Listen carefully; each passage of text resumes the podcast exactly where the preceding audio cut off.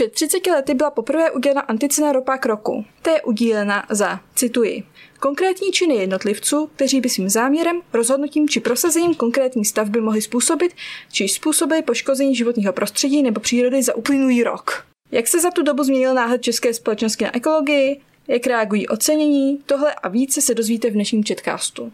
Tímto vás vítám u dalšího zpravodajského podcastu České tiskové kanceláře, který pro vás připravujeme my, studenti žurnalistiky Fakulty sociálních věd Univerzity Karlovy.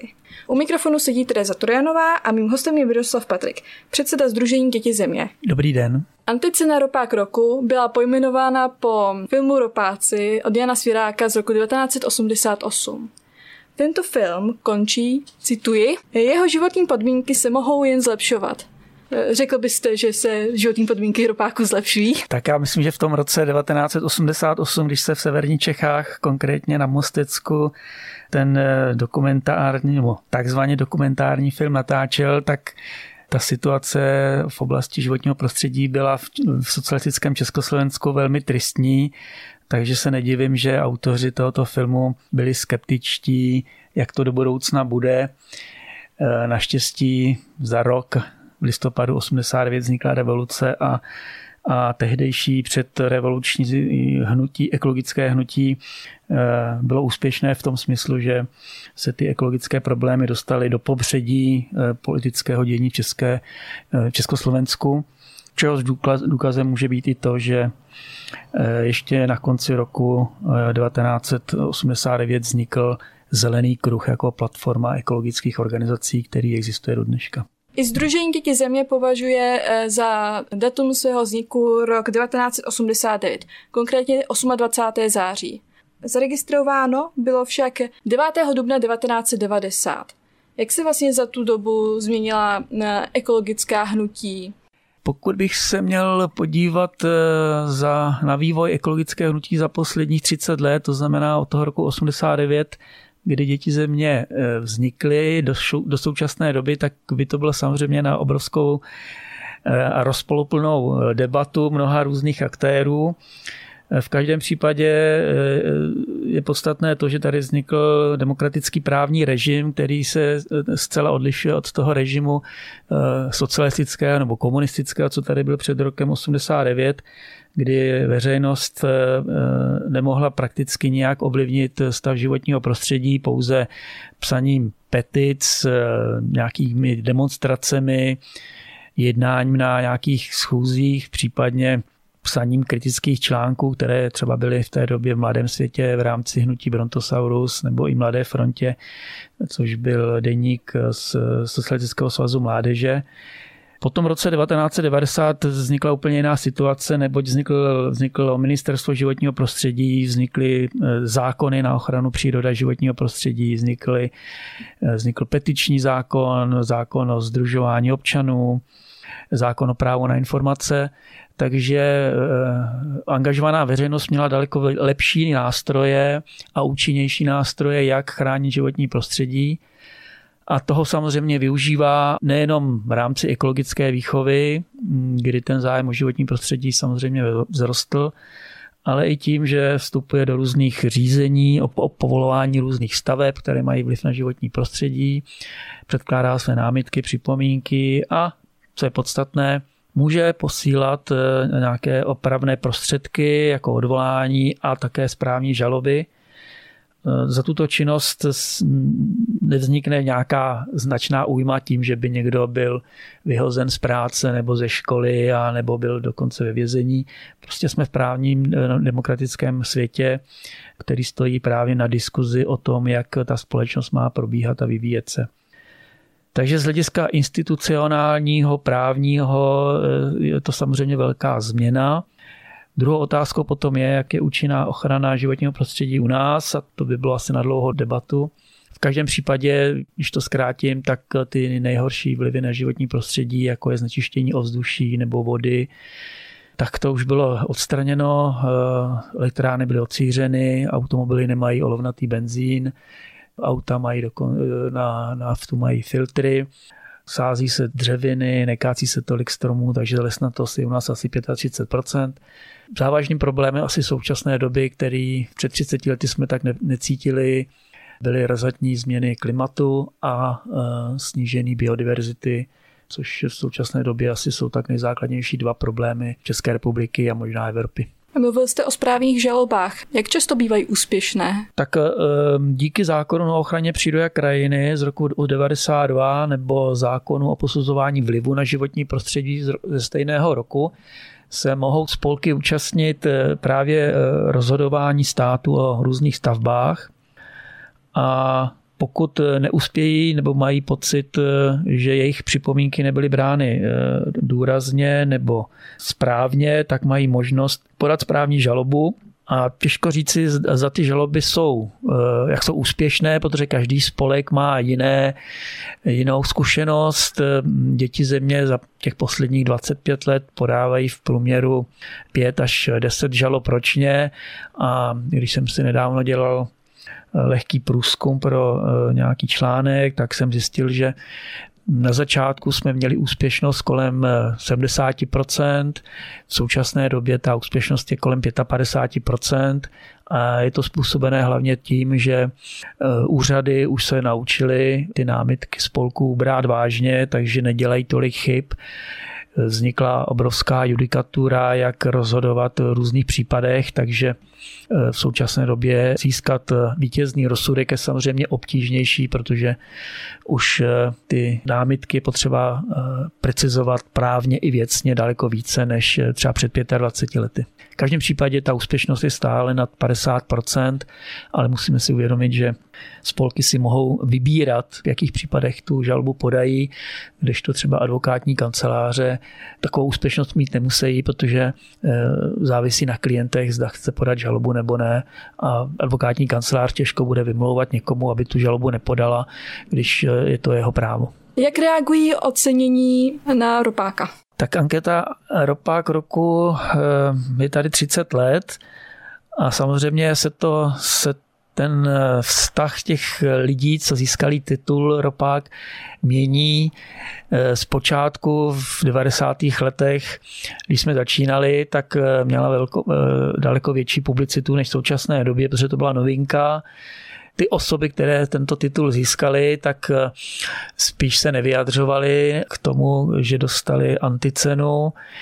Nicméně postupem, jak ta anketa nabývala na publicitě a zájmu, to znamená v nultých letech eh, nebo kolem roku 2010, tak uh, už ti ocenění to kritizovali, že vlastně, že to tak není, že tu anticenu si nezaslouží a že, že ta anketa sleduje úplně jiné cíle na ochranu životního prostředí. Za posledních pět až osm let eh, naopak pozoruju další změnu a to je to, že eh, řada těchto eh, osob eh, naopak vítá, že anketu vyhrálo a chlubí se tímto titulem, a což vede k tomu, že řada lidí nám píše, že by chtěli ten titul také získat a, a co mají pro to udělat, tak my jim samozřejmě píšeme, že musí splnit kritéria, to znamená za uplynulý rok eh, propagovat nebo prosazovat nebo eh, rozhodovat, či dokonce provést nějaký antiekologický čin. A pokud je někdo nominuje, tak samozřejmě mohou eh, v anketě uspět, ale to není cílem ankety, aby tady byla, byl zástup lidí, kteří chtějí tento titul získat, ale cílem ankety je upozornit na poškozování životního prostředí a samozřejmě to odvracet, to poškozování nebo dokonce ničení. Nespomínám si, že by někdo, kdo vyloženě touží po tomto titulu, eh, ho také získal. Na druhé straně je tady hromada adeptů, kteří touží získat eh, zelenou perlu, což je souběžná anketa o antiekologický výrok a tam ta šance je samozřejmě vyšší, protože napsat nějaký článek, eh, který bagatelizuje ochranu životního prostředí nebo ochránce životního prostředí je daleko snažší, než eh, ničit životní prostředí. Jak informují eh, média o věcech týkajících se životního prostředí? No, nejsem mediální analytik, ani, ani nemám vzdělání z hlediska médií nebo dokonce sociálních sítí, ale když bych srovnal eh, přístup eh, sdělovacích prostředků třeba v 90. nebo 0. letech a současné době, tak eh, vidíme razantní rozdíly. V těch 90. letech si dovedu připomenout to, že téměř každá velká redakce měla redaktora, který se speciálně zabýval životním prostředím, kromě třeba jiných témat, ekonomiky, politiky, kultury, tak i každý spolek, který působil profesionálně, věděl, jaká která redakce má člověka na životní prostředí a to nejenom v tištěných médiích, ale i v rozhlase nebo v televizi. A tento člověk znal to prostředí ekologického hnutí, i odborníky na životní prostředí a nejenom, že pasivně přijímal tiskové zprávy nebo e, články, ale vyhledával informace, takže to téma životního prostředí e, v 90. nultých letech bylo podle mého názoru daleko ve větší míře prezentováno ve sdělovacích prostředcích dnešní době, kdy jsou sociální sítě, tak samozřejmě e, se může tvrdit, že sdělovací prostředky nepotřebujeme, protože všechno, co chci říct, si dám na svůj blog nebo můžu psát na sociálních sítích, ale z mého pohledu, pokud ne, nějaké důležité ekologické téma není stále v, v hlavních eh, sdělovacích prostředcích, to znamená v televizi, v rozhlasu nebo v hlavních denících, tak eh, ten dopad eh, v té změti informací a dezinformací je velmi nízký. Navíc eh, řada, téměř si nepamatuju, že by nějaké, nebo nespomínám, že by nějaké, nějaká redakce měla osobu, která by se životním prostředím zabývala. Mám pocit, že jich je tak tři, čtyři novináři nebo novinářky, které toto téma zajímá. Takže někdy je obtížné vysvětlovat novináři nějakou genezi k případu, která probíhá třeba pět, deset let a člověk zabředne do toho, že se musí nejdřív eh, vysvětlit, co se událo, aby příslušný novinář nebo novinářka věděli, co teďka se řeší. Takže na jednu stranu je to teďka jednodušší, protože každý může publikovat, každý může psát, na druhé straně je to obtížnější, protože nejsou specializovaní novináři na životní prostředí a společnost už má už preferuje jiná témata, zejména ekonomická, v současné době bezpečností nebo energetická, než životní prostředí, jako tomu bylo v 90. nebo v 0. letech. Nicméně eh, ekologické hnutí se to musí přizpůsobit a pokud dříve do médií, s médií mluvili většinou vedoucí představitelé spolku, tak eh, teď si musí najímat eh, specialisty, mluvčí nebo mediální odborníky na komunikaci s veřejností a s médií.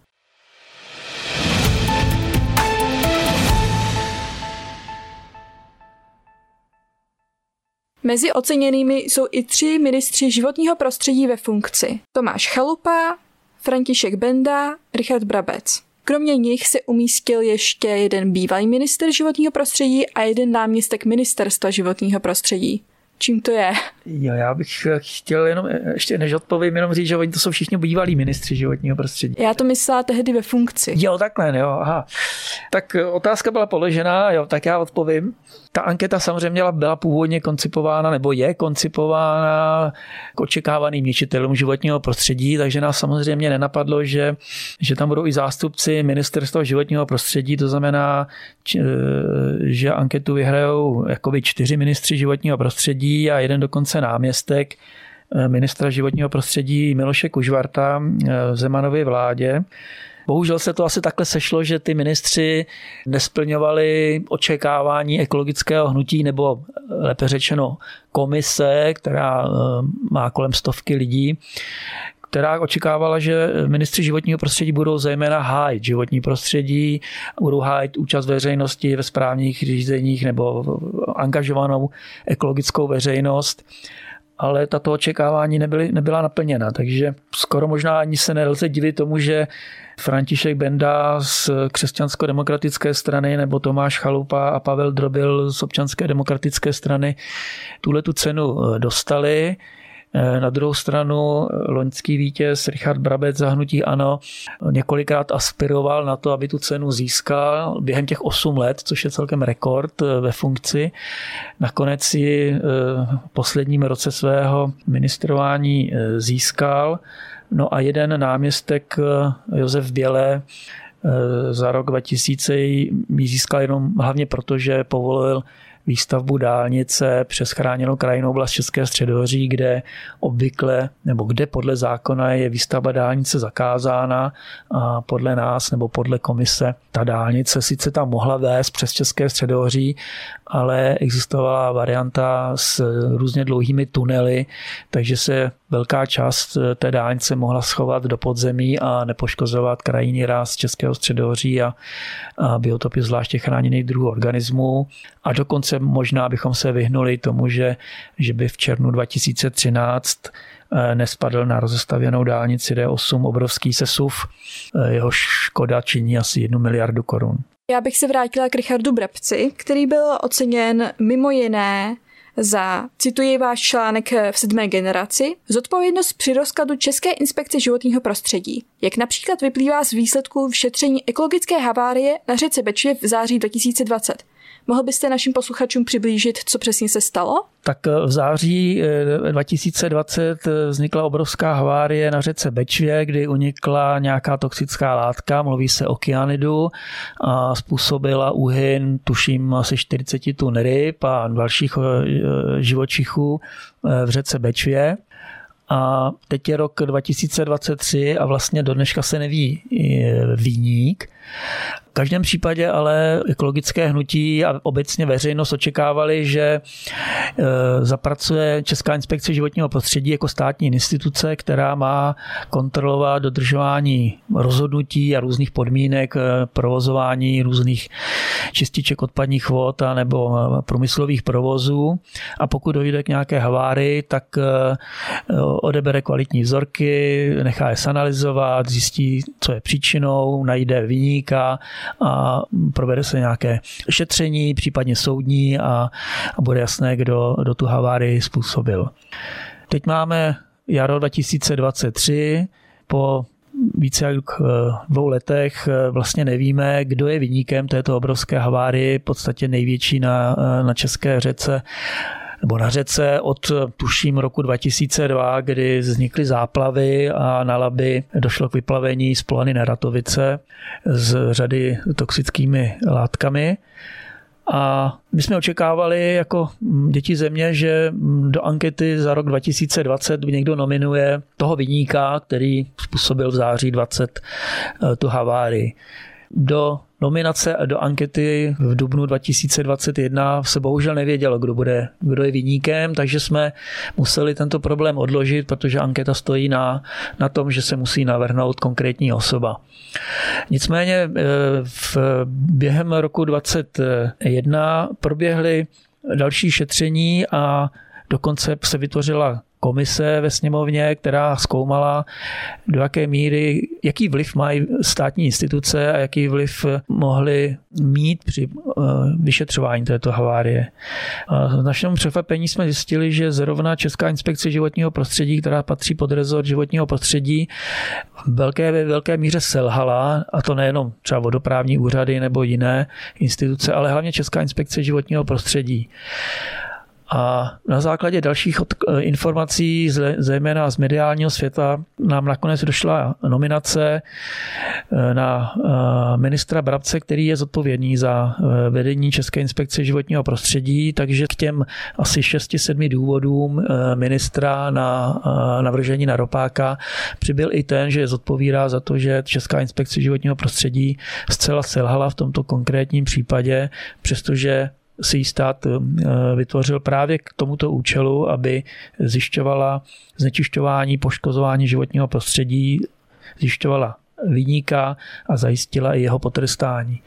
Zda nějakého vyníka najdeme, to si nedovedu odhadnout, ale spíš si očekávám, že vyník se už nenajde a souběžný nebo stávající soudní spor skončí eh, s proštěním viny, tak jak to sleduji jak ten soudní spor probíhá. Máte nějaké vysvětlení pro tu laxnost těch pracovníků Ministerstva životního prostředí? Radši ani nespekuluji, prostě jako mm, politika je politika a stát má určitě nástroje na to, aby vyníka eh, uměl dohledat, ale bohužel ta Česká inspekce životního prostředí od té doby má velký škraloup a my jako děti země, pokud třeba radíme občanům nebo obcím, jak bránit životního prostředí, tak v řadě případů je odkazujeme na to, aby podávali podněty na Českou inspekci životního prostředí s důvěrou, že je to právě ten státní orgán, který má tyhle ty problémy se životním prostředím řešit posledním roce dvou mám trochu, eh, jsem trochu skeptický, zda eh, posíláme občany eh, za tou, za tou správnou institucí. Nicméně očekávám, že na základě nového ředitele České inspekce životního prostředí se ta její práce zkvalitní, eh, bude, začne být zase důvěryhodná, tak jak bylo před tou havárií na Beče, protože pokud státní instituce nemá, nemá důvěryhodnost, tak eh, se může snažit, jak chce, ale prostě občané ji nevěří a je to škoda. Jaký bude mít eh, eventuální rozsudek v kauze Bečva eh, vliv na ochranu životního prostředí v Čechách? Těžko předjímat, jaký bude rozsudek a um, v každém případě s výhodou demokratického režimu je to, že se s většinou, ve většině případů se umí poučit z nějakých z podobných havárií nebo z podobných nedostatků nebo dysfunkce z, eh, eh, své činnosti ve společnosti. To znamená, předpokládám, že dojde k novele vodního zákona, případně, že dojde třeba novele zákona o České inspekci životního prostředí tak, aby při dalších případech nebo v dalších případech budou jasné kompetence jednotlivých státních institucí, co přesně mají dělat, kdy to mají dělat, jak to mají dělat, aby k takové havárii nedošlo a doufám, že dojde i ke změně v řízení České inspekce životního prostředí, která sice je takzvaně na telefonu 24 hodin jako záchranné složky nebo policie, ale e, možná ta, e, ta odbornost e, řady inspektorů není tak kvalitní nebo tak vysoká, takže doufám, že se zkvalitní a zlepší řízení inspekce a postupem času získá zase důvěru veřejnosti v řešení eh, ničení životního prostředí. Takže mám-li to shrnout, tak doufám, že se něco změní v zákonodárné složce, ale také i v samotném, eh, samotné činnosti a řízení inspekce. Další položkou na seznamu důvodů, proč byl Richard Brabec eh, nominován na Ropáka roku 2021, byl i jeho přístup k novele stavebního zákona. Mohl byste když tak vysvětlit, o co jde? Od roku 2017 eh, vidíme nebo cítíme eh, snahy stavební lobby prosazovat takový stavební zákon, který by neumožňoval aktivní a účinnou účast eh, veřejnosti, která se může těchto stavebních řízení nebo územních řízení účastnit podle zákona o ochraně přírody a krajiny a podle zákona o posuzování vlivu na životní prostředí. První takovou vlaštovkou byl návrh poslance Jaroslava Foldiny v únoru 2017 na vyřazení spolků z eh, územních a stavebních řízení pro stavby, které nemají stanovisko o hodnocení vlivu na životní prostředí. To znamená, jde o stavby, které mají eh, spíše lokální vliv na životní prostředí a podle směrnice EIA Evropské unie se pro ně nevydává závazné stanovisko. To se potom podařilo v roce 2018 schválit a Jaroslav Foldina byl za, za tuto akci eh, nominován na ropáka a stal se i ropákem 2017. Nicméně to omezování účasti veřejnosti eh, od toho roku 2017 se nezastavilo a pokračovalo dál dalšími eh, novelami stavebního zákona, respektive vytvořením nového stavebního zákona, který předložila tehdejší ministrině pro místní rozvoj Klára Dostálová, která se také za rok 2019 stala ropákem roku. Takže to téma eh, omezování účasti veřejnosti při povolování staveb rezonovalo dál, až teda v roce za rok 2021 se za podobný důvod omezování účasti veřejnosti stal ropákem i Richard Brabec.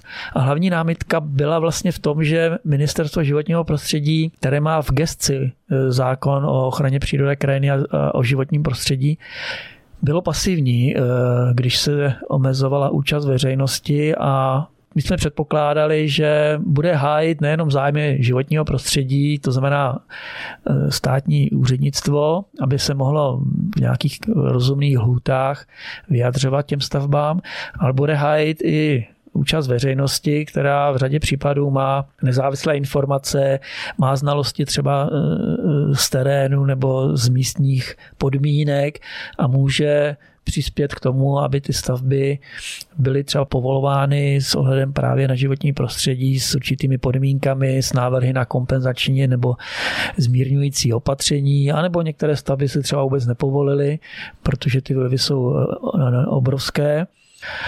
Bohužel rezort životního prostředí pod vedením eh, pana Brabce na tuto činnost eh, ve prospěch účasti veřejnosti rezignoval a podstatně trpně přihlížel tomu, jak eh, ta veřejnost bude mít další zhoršující podmínky té účasti ve stavebních a územních řízení. Takže jeden z těch 6-7 důvodů, za které byl nominován a získal Ropáka 2021, byla právě tady ta pasivita, protože Ropákem se nestane jenom ten, kdo je aktivní zaničení přírody, ale i ten, kdo nebrání životní prostředí, takže ta pasivita je, je tam taky. Ani novela stavebního zákona schválená touto vládou nevrátila účast veřejnosti do stavebního zákona. Liší se nějak tyto dvě novely stavebního zákona? Minulé a současné vlády? My jsme předpokládali, že nová vláda tu účast veřejnosti podle zákona o ochraně a přírody pro ty stavby s lokálním vlivem na životní prostředí vrátí zpět. To znamená, že spolky většinou místní se budou moci podle tohoto zákona opět účastnit těch malých staveb nebo povolování těchto malých staveb, tak jak to bylo před eh, prvním lednem 2018, kdy eh, na základě návrhu Jaroslava Foldiny a ještě jednoho člověka z ČSSD se zrušilo nebo vypadlo ze zákona o ochraně přírody krajiny několik eh, slov, které způsobily, že ta účast veřejnosti byla ukončena. Bohužel jsme zjistili, že vrátit původní verzi zákona o ochraně přírody a krajiny je daleko obtížnější, než vyloučit nějaké části tohoto zákona. Přitom účast veřejnosti není tak rozsáhlá nebo tak obrovská, protože těch spolků, které se účastní těch řízení, je e, velké minimum. A za tu dobu od toho 1. ledna 2018 do, do současné doby eh, není žádná analýza, že by tím, že spolky se těchto eh, povolovacích řízení pro malé stavby neúčastnily, takže tyto stavby se povolovaly rychleji, jednodušeji. Prostě není žádný doklad o tom, že vyloučení spolků z těchto řízení mělo nějaký finanční, časový nebo právní efekt. Připomínám, že těch územních a stavebních povolení se během roku vydávají desítky tisíc a spolků, které se, by se mohly těchto řízení účastnit, je řádově desítky jenom. Takže v současné době je to, je to tak, že pěti koalice nebyla schopná schválit tu verzi zákona o ochraně přírody krajiny, která tady byla před rokem 2018 z nepochopitelných důvodů. Nicméně aspoň se prosadilo to, že pokud nějaká stavba způsobí kácení dřevin nebo se bude povolovat eh, v biotopech zvláště chráněných druhů organismů, tak spolky se budou moci těchto povolovacích řízení účastnit. Na druhou stranu je nelogické, že když se staví nějaká stavba třeba na louce nebo blízko vodního toku nebo v mokřadu, tak už se tohoto řízení účastnit nemůžou, přestože mokřady, vodní toky nebo e, zajímavé cené louky e, jsou také důležité na ochranu. Podle nás stačilo opravdu jednoduchá novela zákona o ochraně přírody krajiny, tak jak ji navrhli Piráti, to znamená, aby znění účasti veřejnosti bylo takové jako před rokem 2018 a nebylo co řešit, protože ta účast veřejnosti na lokální úrovni je velmi nízká. A pokud už je, tak eh, ty spolky podle mého názoru a zjištění přispívají k tomu, aby to rozhodování státu o těch stavbách bylo kvalitnější a objektivnější je něco, co by zvýšilo účast veřejnosti? Hlavním eh, kritériem nebo možností je právní rámec, to znamená, pokud eh, nejsou zákony na účast veřejnosti, tak eh, veřejnost se třeba o takové stavbě ani nemusí dovědět, nebo se o ní doví se spožděním a pak už jediná možnost, jak aspoň informovat eh, společnost je ironicky řečeno psát ostré články na sociálních sítích nebo vydávat tiskové zprávy, či si o tom hovořit eh, na seminářích, že stát rezignoval na důslednou ochranu životního prostředí a předpokládat nebo doufat, že v rámci jiných dalších voleb politická reprezentace uzná to, že pro demokratický režim je důležité, aby se občané zajímali o své okolí a nejenom, že se zajímali a mluvili o tom, ale aby měli i nějakou možnost eh, ovlivnit eh, dění ve společnosti, abychom tady neměli nějakou eh, totalitární společnost, kdy rozhodují jenom mocní, vlivní nebo bohatí, ale aby se na řízení společnosti podílela co nejširší skupina lidí, která má o to zájem. Mým hostem byl Miroslav Patrik, předseda Dětí země. Děkuji za rozhovor. Děkuji za pozvání.